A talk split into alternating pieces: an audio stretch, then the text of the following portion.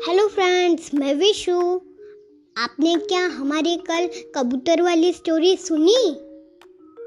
आज देखेंगे आगे क्या होता है।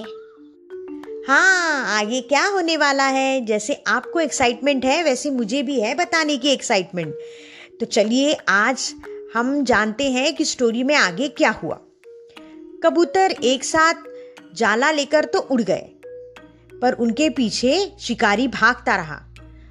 शिकारी को भागते देख एक साधु ने उससे कहा, भाई, अब इनके पीछे दौड़ने से क्या लाभ? तो शिकारी ने कहा, महाराज, आपको नहीं पता, जब तक ये पक्षी एक साथ है, तब तक इनका जाल इनसे उठ जाएगा। ये इस जाल का बोझ संभाल पाएँगे। मगर मैं इन्हें अलग अलग कर दूँ तो शायद ये जाल ना संभाल पाए। तो मैं चाहता हूँ कि ये अपना जाल ना संभाले। थोड़ी देर उड़ने के बाद एक कबूतर ने पूछा मैं तो थक गया। कितनी देर ये बोझ उठाना है?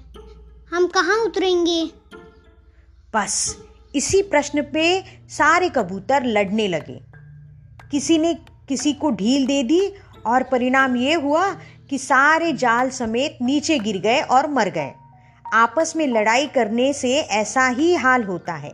अंत में मिलजुल कर कठिनाई का सामना करना चाहिए, वरना कुछ भी हासिल नहीं होता। तो इससे हमें क्या शिक्षा मिलती है बच्चों? कि अगर हम एक साथ कोई भी काम शुरू करते हैं तो उसे एक साथ अच्छे से ख़त्म भी करना है। वरना अगर हम काम करते करते झगड़ा करने लग गए तो हम ना काम कर पाएँगे और ना ही हम कुछ हासिल कर पाएँगे।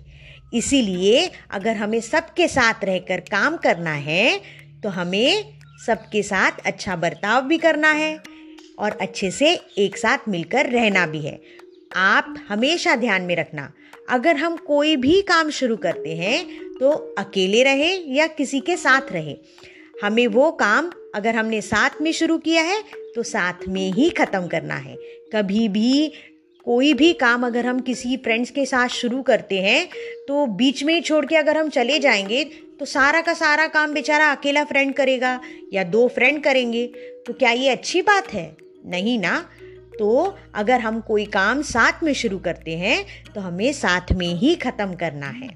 तो ऐसे ही हमारी अच्छी अच्छी स्टोरीज़ के लिए हमें फॉलो कीजिए और हमें बताइए आपको हमारी स्टोरीज़ कैसी लगी। थैंक यू कल फिर से मिलते हैं नई स्टोरी के साथ। तब तक बाय बाय